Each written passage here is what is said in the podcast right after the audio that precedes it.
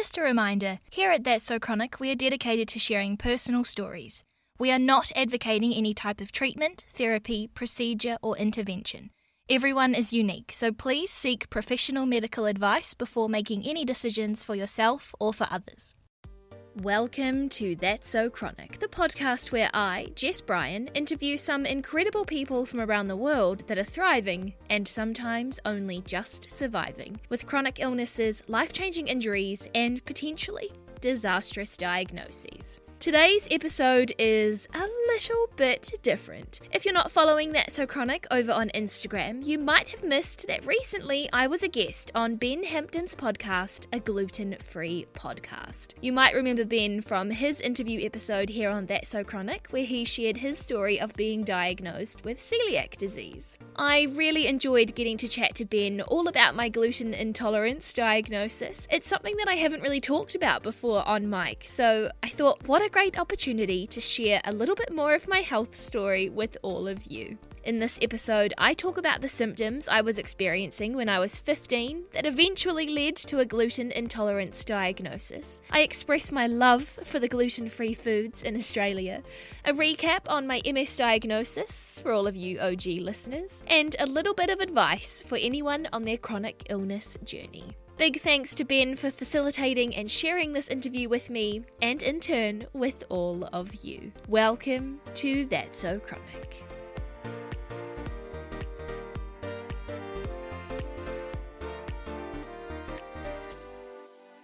All right, Jess. Yay. Thank you so much for joining me here today. We were just talking about, just before you hopped on, that you're just getting over COVID, so yeah. I really appreciate you actually taking the time to do this interview here today. Thanks so much for having me. I'm really excited to be here.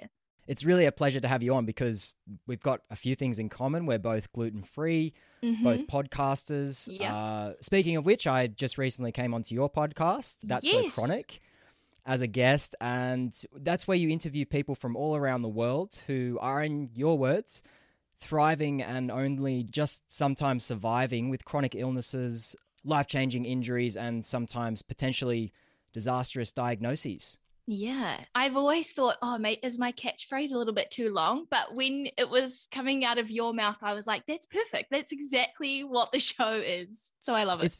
It's very cool. And it's a really interesting show. I've learned so much just from listening to it for a little bit and listening to different people's stories and their diagnoses. And I'm super excited to get into that with you. But yeah, I'm also really keen to hear about your gluten-free journey. And after we stopped recording on your episode when I was on as a guest, you started talking about your gluten-free journey and it was super interesting. And I was like, wait, stop. Can you come onto my podcast and talk about all this? Because I think others listening will find it, really interesting as well. So yeah, I'm keen as to dive into all that. But firstly, can you tell us about your diagnosis, what diagnosis you have and how that came about? Yeah, so I feel like a bit of a fraud because I'm not celiac. I am gluten intolerant. But as I'm sure a lot of your listeners can appreciate, even just having to eat gluten-free is still such a huge life adjustment. Oh, yeah. And for me, it started all the way back in 2009, I think it was. I was 15. I was in my year 11 at high school. I think New Zealand does it a little bit differently to Australia. I think we're like a year different. So year 11 is like your first year of exams and stress and like everything sort of ramps up with school. And I think it was about halfway through the school year when I just got a tummy bug, and I've had to like call my mum and fact check and check everything. Originally I thought it was this other tummy bug that had this really fancy name, but I think this one was just a gastro bug, and I was so sick and I never got better. And that was probably weeks and weeks of the symptoms. And so the lasting symptom that lasted for the longest time was the pain. And I would just be constantly, in the fetal position, hunched over, couldn't really do my schoolwork, couldn't go to school for the longest time. And yeah, the pain was excruciating.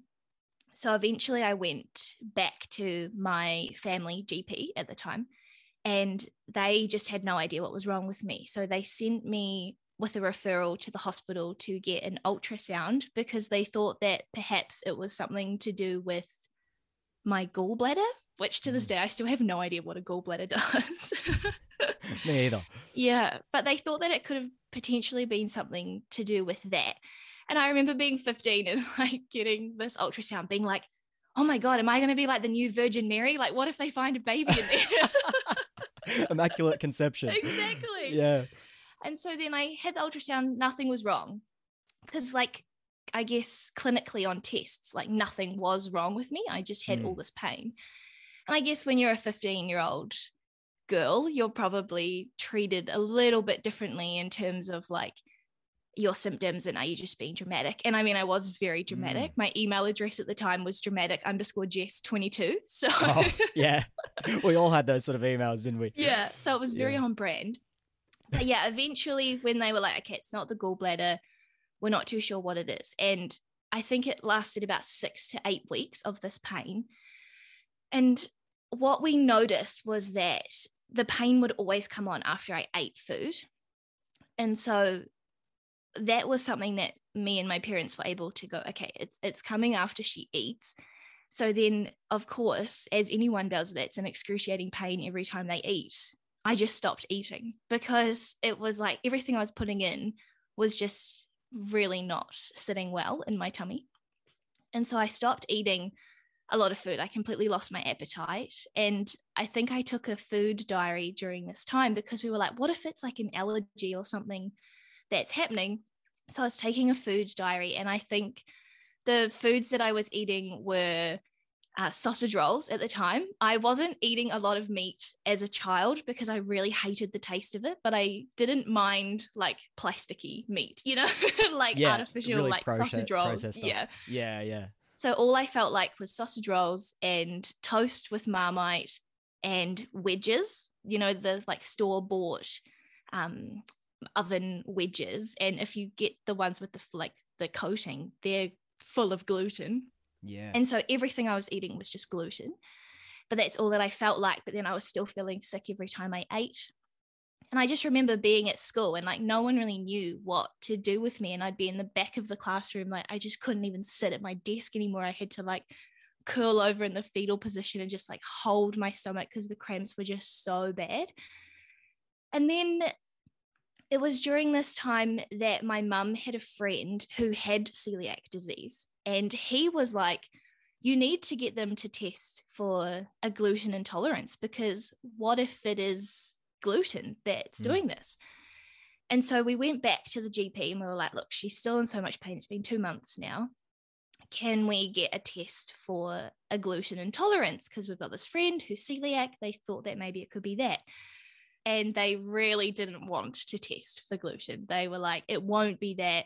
It won't be that. So why test?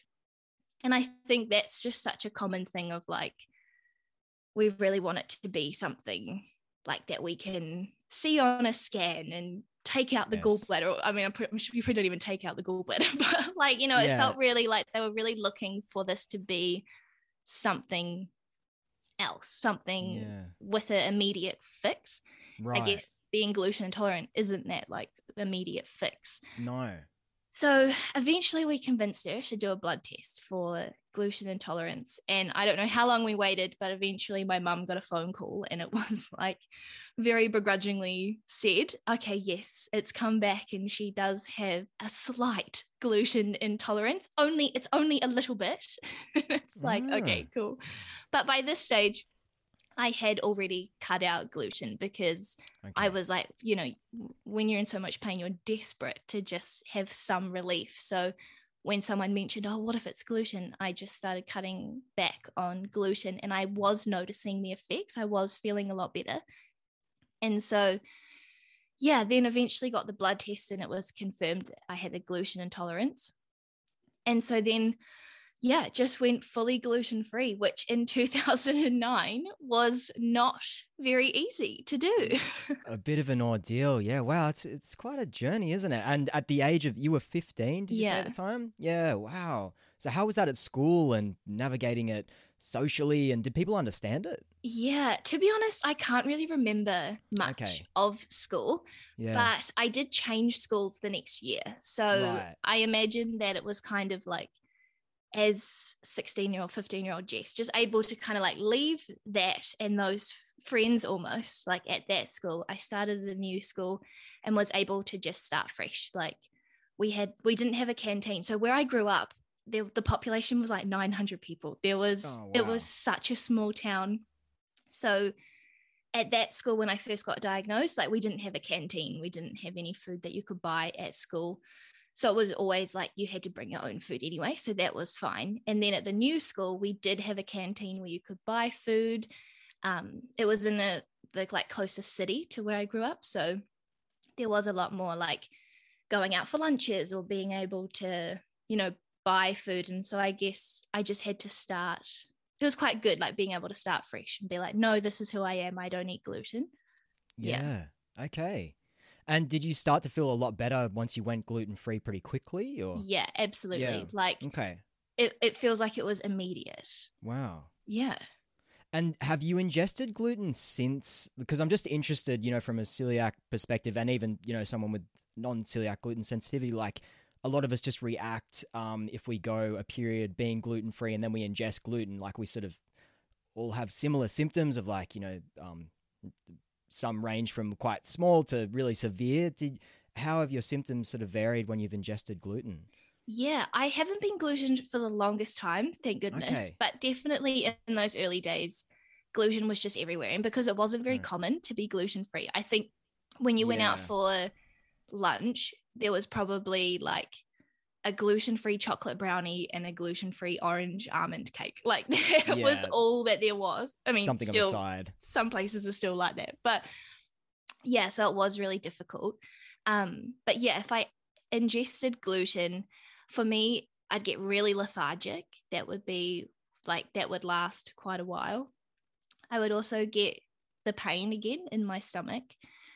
And I would also, it was just that real feeling of like feeling really tired, feeling really lethargic, feeling like I was in pain. And then sometimes if it was bad, I would get diarrhea, which was not fun. But it was really interesting. I think back then there was also this sense of like, do we want to completely eliminate something from a person's diet? Is that going to make things worse for them in the long run? And I don't know if we still subscribe to that belief, but I do remember thinking like, oh, because I haven't had it for so long, is that going to make the slightest bit really bad for me? And I think it's such a strange mentality to have, like, oh, maybe if I just keep a little bit in, my body will get used to it, and then if I do get gluten, it won't be as bad. But it's like, no, then you just feel rubbish all the time. So no, I don't regret completely cutting it out at all. But I do feel really grateful to not have to be so worried about cross-contamination. I've been learning loads about that from listening to your podcast, and also my friend Morgan from How to Celiac, you know, just learning about her and the cross-contamination. I had no idea was a thing. So I feel really grateful that it is a intolerance or a sensitivity, and it's not like life or death. If I do accidentally get gluten, it's probably just a couple of days of feeling really tired and being sore. Yeah. Okay. Wow.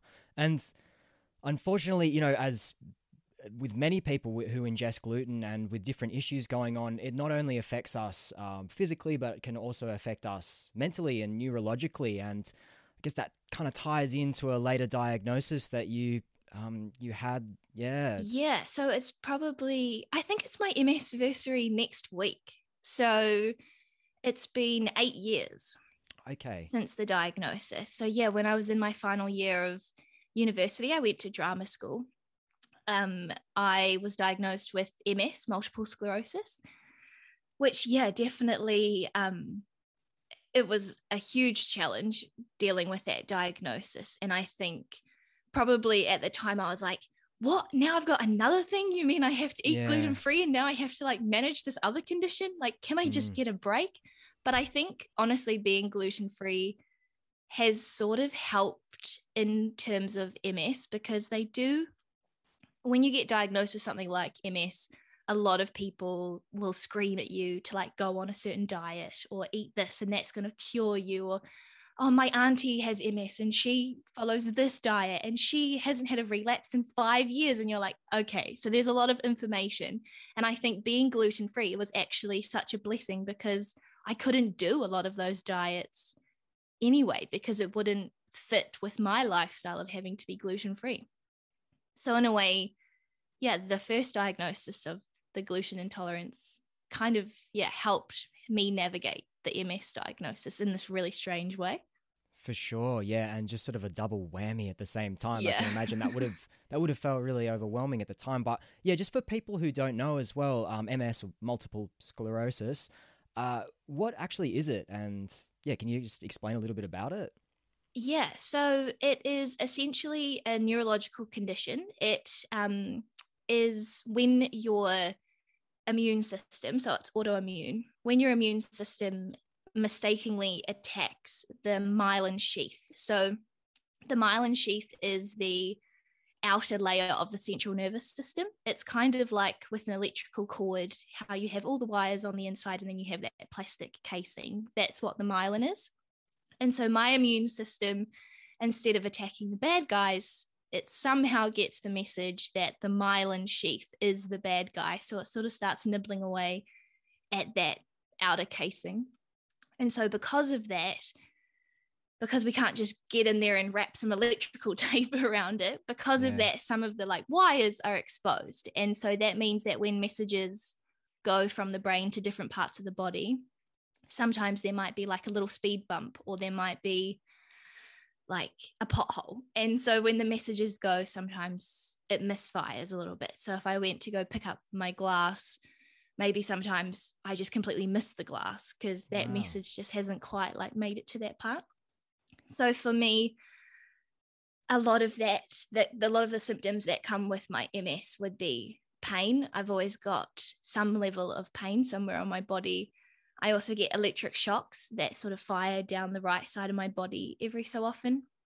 My hands are really affected, so they cramp or like seize up into little crab hands every so often, usually if something really stressful is happening or if I'm really anxious or if I'm sick. And then the other part that affects me quite a lot, not every day, but it's definitely the fatigue and the brain fog.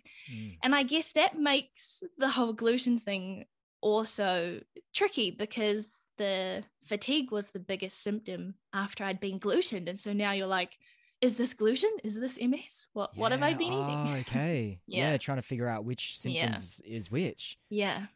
So how do you deal with that day to day? Do you take regular medication? So for my MS, I'm on a infusion at the hospital. So I get that every 6 months. It's called ocrelizumab.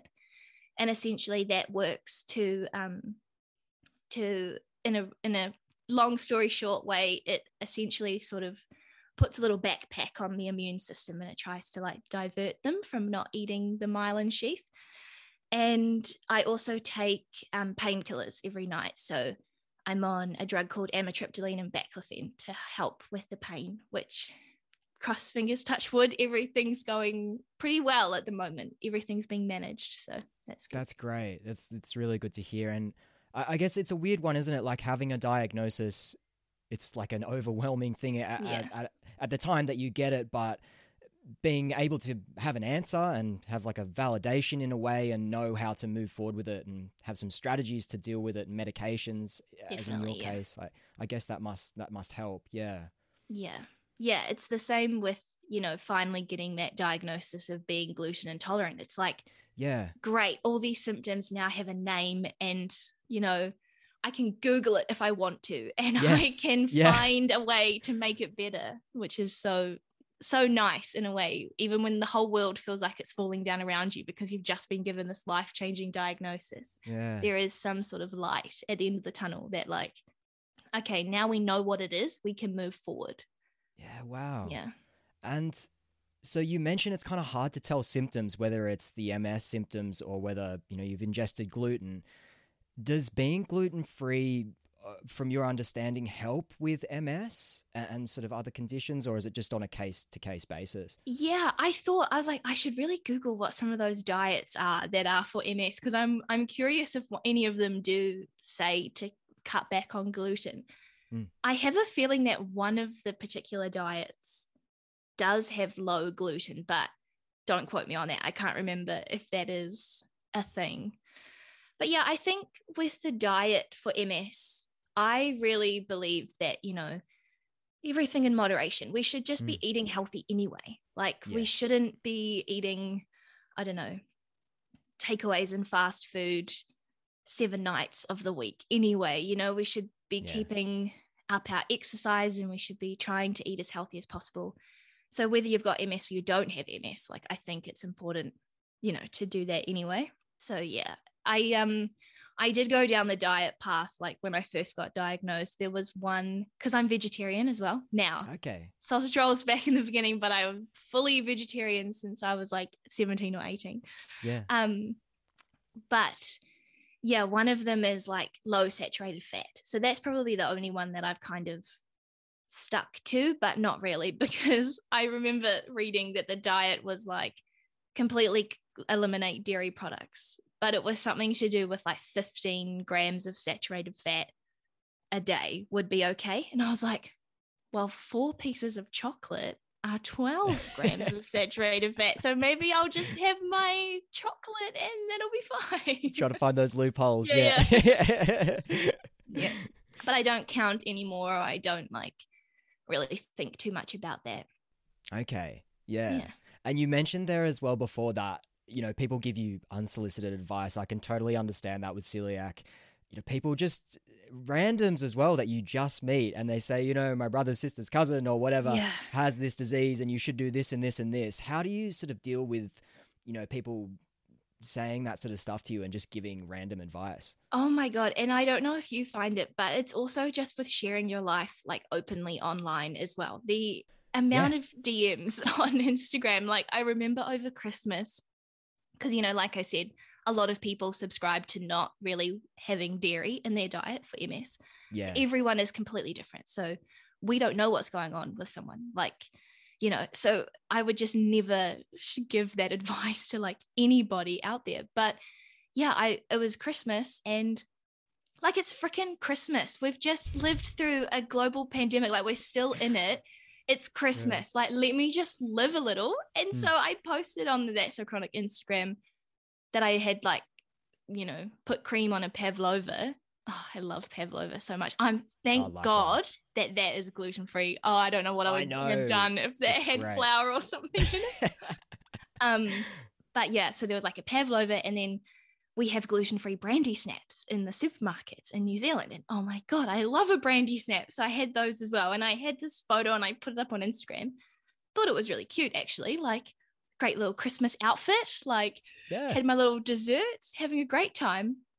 And then, yeah, this person just messaged me and was like, just this novel about how bad cream is for MS and this and that. And I was just like, oh my God. I would just never ever do that. But yeah, it gets really overwhelming, the amount of advice that people give you. And I think it's hard. It's only, you know, 8 years after the diagnosis that I feel really comfortable in being like, no, this is how I live my life, and this is how I manage. And actually, if I had, I don't know, drank a glass of water while spinning around 4 times and ate only red vegetables, you know, like that still wouldn't have prevented me from getting MS. It's just one of those things that, like, my body just decided to do this, and there's nothing really that I could have done. And I don't want to think about that. Like, I don't want anyone to go, oh, it's because you're eating a pavlova at Christmas. It's like, I'm not eating a pavlova every day. That I'm obviously still very triggered by that situation. Yeah. That's horrible. And I've had that sort of thing happen to me as well. And it's such an awkward thing, because I guess you don't want to diss the person because that may have been their own health journey. But in the same case, it's like, this is my journey, and, you know, it's going to be different from me. My health journey is completely different to yours. So yeah, I'm just sharing what's happening in my life, and you can do the same, but like, don't try to impart this unsolicited advice on me. Yeah, exactly. And you just need to be happy as well. And if eating a pavlova at Christmas makes you happy, I think that's also going to help your chronic illness, you know? Definitely. Yeah. Before we carry on with the interview, I wanted to quickly jump in and say a big thank you to you for listening to That's So Chronic and supporting the work that I do here. If you're not already, I would really love you to follow along over on Instagram or TikTok. I'm at That's So Chronic, and make sure that you've signed up to the free monthly newsletter over on Substack. You can find the links in the show notes. All right, back to the interview. And speaking of sharing your journey and talking to others that do the same, you started a podcast. Yes. That's So Chronic. And it's such a good name. Dr. Dre would be so proud, I'm sure. Can you talk to me a little bit about the podcast and why you started it? Yeah. So I started the podcast. Well, I first had the idea in 2019. They just found a lesion on my brain that they didn't know what it was. It didn't look like MS. It looked like a really scary brain disease. But in a roundabout way, I didn't actually have any of the criteria for it to be that brain disease. So it was either that I'm like the only person in the world that's somehow gotten this brain disease without having the virus and all of the symptoms, or it was that I'd made somehow a different form of MS lesion. So either way, I was sort of being told that they'd never seen it before and they've never had anyone like this before. And a bunch of neurologists, I'm based in New Zealand, but a bunch of neurologists in Sydney were also looking at it, and they were apparently the best, and it was just such a mess. And I remember thinking, surely I'm not the only person. Like, how could this just be me? I know I'm special, but I know that I'm not that special. Like, someone must have seen this or heard of this. And so I was really inspired to start talking to other people that have chronic illnesses. And I thought, where's the podcasts that are people sharing their stories? And I know that those podcasts do exist, but a lot of them are based in America. And as we all know, their healthcare system is completely different to us over on this side of the world. Yeah. Their stories, while I did get comfort from listening to them, their stories just really didn't feel like mine at all. And so I thought, okay, well, maybe I can be the New Zealand one, and I will interview all these people and share their stories. And so, I got really excited, and I bought all the equipment, and then I had to buy new equipment because that equipment wasn't good enough for what I wanted to do. And it was trial and error. And then eventually, it was also a really good distraction while all of this stuff was going on, because my MS was also getting worse at the time, and I was struggling to walk. And so this was like a nice thing to get my brain and really sink into a project. And then eventually I went to Australia because I was working at a festival over there, and I was like, okay, I'm going to start interviewing people while I'm at this festival. But that's when COVID started being a thing. So I was like, oh no, I'm literally just surviving. Like, I don't think I can launch a podcast while I'm like trying to work and make money. And also, what is this COVID thing? And so then, we went into lockdown, and everyone released a podcast in lockdown, and I said, no, I don't want to be like in the masses right now. I don't want to get lost. So I sat on the idea for like a year, and then eventually launched it in September 2020. And then the rest is history. It's been such an amazing nearly 2 years of interviewing people and sharing their stories. And I was thinking about this last night. I just couldn't get to sleep, and I was just so excited for our chat today. And I was thinking about everything, and I thought, isn't that just such amazing proof? Because your story and my story are quite similar with that. Yeah. It was because of other people sharing that they had celiac disease that encouraged us to get that tested and to seek out that diagnosis. And if it wasn't for those people sharing their stories, we might not have a diagnosis yet. Like, who knows what would have happened? And that really inspires me to be like, oh, it's amazing feeling to be able to facilitate sharing so many other people's stories, because who knows who might be listening, and that might inspire them to get a second opinion or to test something else. And so I really truly believe in the power of sharing patient stories. And yeah, I just love that I get to be a little part of that in the world. It's so cool. And you just blown my mind because I've never, it seems like such a simple thing to say, but I've never actually correlated that. If my wife's friend didn't tell me about her story of having celiac disease and going to get tested, then there's no way I would have been diagnosed when I did, at least. And us sharing our stories, hopefully that is helping others. And, you know, whether they have a diagnosis now or whether they get a diagnosis down the track. And yeah, I often think about that with this podcast and just listening to other people's podcasts like yourself, like how many people it would be affecting, you know, even just, you know, my mother-in-law has always suffered from migraines. And I listened to a guest you had on recently who talked about migraines, and I learned so much. And I thought, I'm going to send this to my mother-in-law. And she was so thankful. She listened to it and just gained so much from it. And, you know, the amount of people that it has this sort of domino effect that you just have no idea about. So I think it's awesome what you're doing. Yeah. Cause I think everyone knows someone that's going through something. And yeah, I feel like a better person after hearing everybody's stories, and I'm learning so much along the way. Like, I mean, I really started the podcast selfishly because I was like, I want to connect with these people and I want to hear their stories. So yeah, it's been really cool. What have you learned since starting the show and talking to all your guests? Is there a recurring theme that you found? Yeah, I think the recurring theme would be that everybody thinks that someone else is worse off. Even if their symptoms are, you know, subjectively what other people would think are the worst is the worst case scenario. Everybody thinks, oh, I'm such a fraud. You know, other people have it so much worse than me. Yeah, it's so interesting that that's something that we must all think. Why do you think that is? I'm not sure. I think it's because we live in our own reality. So we just get really used to how we live. Like, I'm sure if 2014 Jess, who's just been diagnosed, looked at how I'm living in 2022, maybe she would have been so frightened looking at those symptoms and being like, oh my God, well, that's going to completely change the whole path of my life. But Jess in 2022, I'm like, oh yeah, that's just normal. Whatever. Like, it's fine. It's manageable. Yeah. And so, yeah, maybe it's just that everyone, there's this theory or some word for it, and I can't remember the scientific name, but it's like a fish in water doesn't know that they're in water until someone else comes in and is like, mate, you're in water. Like, this is water. And they're like, no, surely not. This is just how I live. Yeah. And they're like, no, there's another world out there. So maybe it's something to do with that. We just get so used to how we live.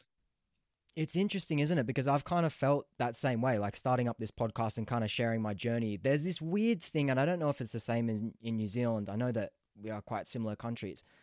Like, of this tall poppy syndrome. Oh yeah. Of like, you know, me sharing my story, I do feel like a bit of a not a fraud, but just like it feels awkward to share it sometimes because it's like, what will people think? I know that there's people way worse off than me. Is my story like even important? Is anybody going to care about this? Have you felt that those same sort of pressures and thoughts? Yeah, definitely. Like, I think it took me like a year to do an episode about me having MS and all the reviews on Apple Podcasts are like, cool, Jess, great. But when do we get to hear your story? Definitely the tall poppy syndrome thing.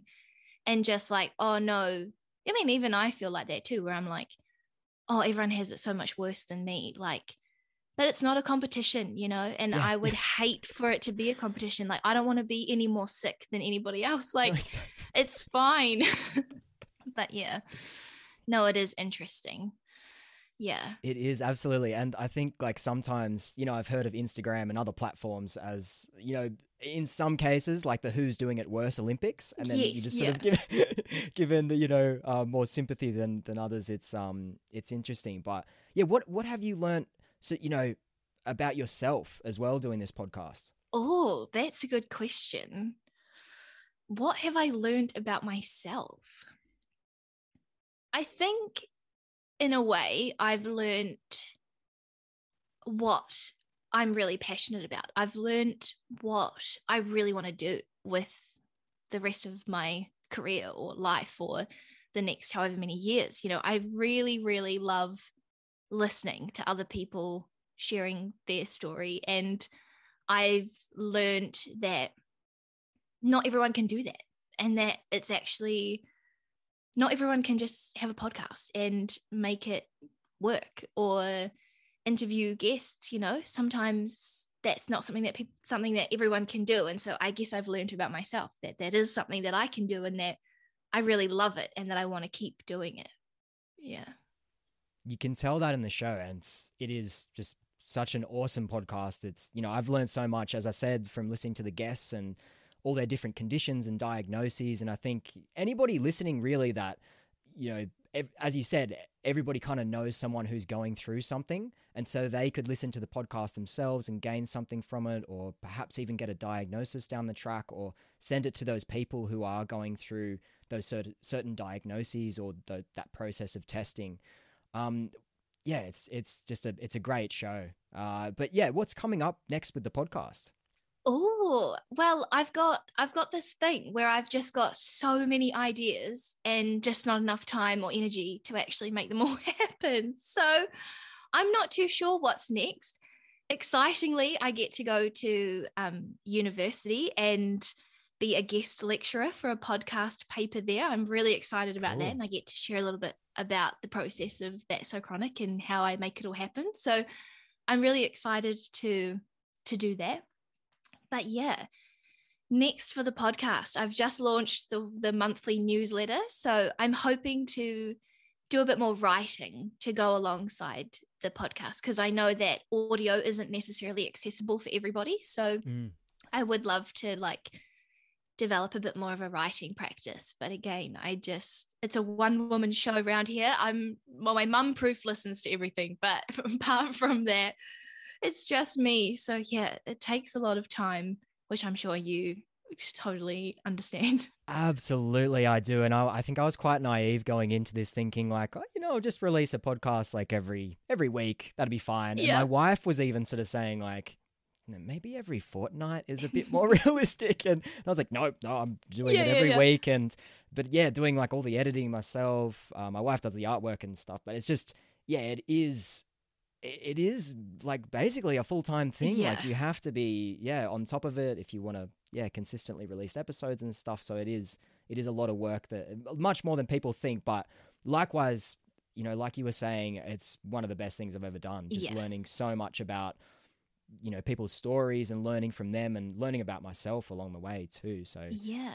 And I've been loving learning about people having celiac disease and being gluten-free, because I mentioned just before we started recording, I hardly ever talk about being gluten-free, because it's nearly been, I'm 29, so it's nearly been half my life being gluten-free, which is just wild to think about. So it's just second nature to me now. And yeah, I've been loving learning about gluten-free places. And I mean, everything has just changed so much since I became gluten-free.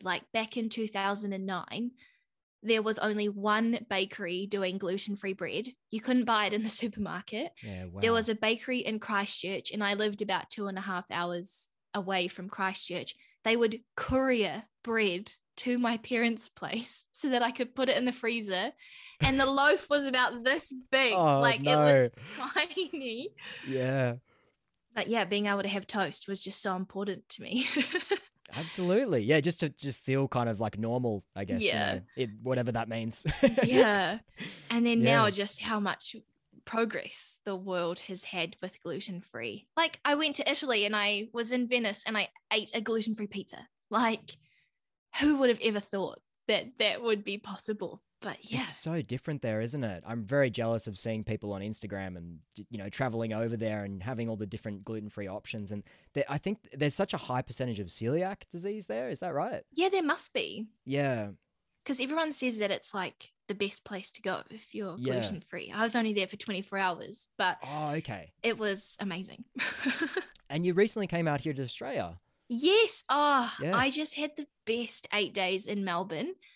I cannot even begin to express how good gluten-free is in Australia. I miss Coles, like just being able to go to a different supermarket and just all the gluten-free food. I get so jealous, and like gluten-free Anzac biscuits, I was like eating all of those. And then every restaurant I went to had gluten-free options, or some of them were fully gluten-free. Like, it was just wild. And we don't have that here. We're very, we're still quite limited with our gluten-free options. Although Morgan from How to Celiac, her mum just came from New Zealand over to London and brought, like, I don't know if you saw, a whole suitcase full of New Zealand gluten-free treats. And that was a great reminder where I'm like, okay, maybe I need to pretend like I'm a tourist in my own city and actually like appreciate what we do have here, because the grass is always greener on the other side. But oh, Melbourne was so good. So much good food. I tried ramen for the first time. So that's another thing. Because I was gluten-free so young, I haven't eaten so many foods, because where I grew up, 900 people population, we didn't have takeaways. We didn't have fast food places. I've never eaten a burger from McDonald's in my whole entire life, ever. Wow. Ever. And so because of that, I'm not really good at eating burgers. And I was like, a couple of years ago, I've got to teach myself how to eat a burger, because the bottom bun always gets eaten first for some reason with me. I like lose the bottom bun. It's a real process. And if you just didn't grow up eating burgers, you just don't know about it. It's a fine art. And then I went to Grilled in Australia. God bless Grilled. That I love Grilled so much. And yeah, it was like, okay, I'm going to get better at eating burgers. Absolutely. Because yeah, it's just all those little things. And so yeah, I'd never tried ramen, because as far as I know, there isn't a gluten-free ramen place here. So was able to get gluten-free ramen, all of these amazing foods. Oh, it was incredible. I can't wait to go back again and just eat my way around Melbourne. It's great. I heard, I recently, interviewed someone on the podcast, and they were saying that it's the allergy capital of the world. I'm not sure if Melbourne. That is. Yes. Random. Yeah, very random. Interesting. I will have to fact check that. But yeah, it's just an amazing place. I mean, you look at the Find Me Gluten Free app, and there's just so many places on there to eat. Yeah. And just watching people, living there on Instagram, it's just, unbelievable. Yeah. So many options. I can't wait to go back post-diagnosis. Yes, definitely. I've got a list now. I can send you some other places. Awesome. Yes, please. Please do. Yeah. Yeah. Well, Jess, look, we're getting towards the end of our chat together, but before I let you go, can you let listeners know how they can find That's So Chronic, listen to it, and connect with you online? Yeah, absolutely. You can find That's So Chronic wherever you listen to your podcasts, wherever you're listening to this one right now. You just type in That's So Chronic and you'll be able to find it. You can also find me on Instagram at That's So Chronic, and on TikTok at the same handle. I'm also on Facebook and Twitter, but I don't really use it because it's a lot to just keep on top of them all. Or you can always, reach out to me over on Instagram. I love hearing from everybody. Just please don't tell me not to eat pavlova at Christmas, because it's like the one thing that keeps me going. So you'll get unfollowed. Yeah. Jess, look, it's been awesome to speak to you today. I'm sure everybody listening will understand why I got you on, and you're so honest and sincere, and you've got a great attitude with everything that you do, and your show is fantastic. Everybody should go check out That's So Chronic. And yeah, thank you for everything you do. Amazing. I do have one last piece of gluten-free content that I would love to share with your listeners. Please. I would just like to let people know that being gluten-free is actually amazing, because you can always get out of having to eat something that you don't want to eat, because you can just pull the gluten card. If you're at someone's house for dinner and you're like, I don't know what this is. I don't want to eat this. Oh, sorry. It's the gluten. I better not. That is so true. That is one of the best things about it, isn't it? I've won't say who, but I've been in those sort of situations before, and it's like it is a good ticket out of having to eat any of those awkward foods. So even though it feels like your whole life is going to have to change, there will definitely be some silver linings to it all. Do you have any advice for someone going through a diagnosis of MS as well? Oh, a diagnosis of MS. A diagnosis of anything, really. I would just recommend that you listen to your own body and you find the people around you that are going to be your team, your support network. And if your medical professionals don't understand you or they don't feel like a right fit, you are totally within your right to get a second opinion or to shop around if it's, financially accessible or however your health system works. Like, you are the boss of your chronic illness. So you are in charge, like everyone, it sounds so ridiculous, but like everyone's kind of working for you, like, especially if you're paying for your specialists, There was one person on That's So Chronic recently, and they said, I was paying like $400 to go and see this specialist, and they couldn't even remember her name. And it's like, that was probably be my biggest advice. Like, you're the boss, like you're in charge. It's actually your life. So if something doesn't feel right, you're more than welcome to get a second opinion, shop around, try and find the best team for you, because quality of life is really important. So yeah, that's what I would probably say is the best piece of advice. You're the boss of your chronic illness. I love that. That's awesome. That's a quote right there. Yep. Jess, thanks so much for doing this today. Amazing. Thank you so much. Again, thank you to Ben from A Gluten-Free Podcast for helping make this episode possible. And if you haven't already, you can listen to Ben's celiac journey on his episode right here on That's So Chronic. Before you go, make sure you've pressed follow on Spotify, Apple Podcasts, or wherever else you're listening. And I always appreciate a rating or a review. I'm actually on a mission to get 100 ratings on Spotify, and I am so nearly there. So if you fancied doing that, I would actually love you forever. I hope you have a lovely week, and I'll be back next week for another interview episode. An episode that isn't me, I promise.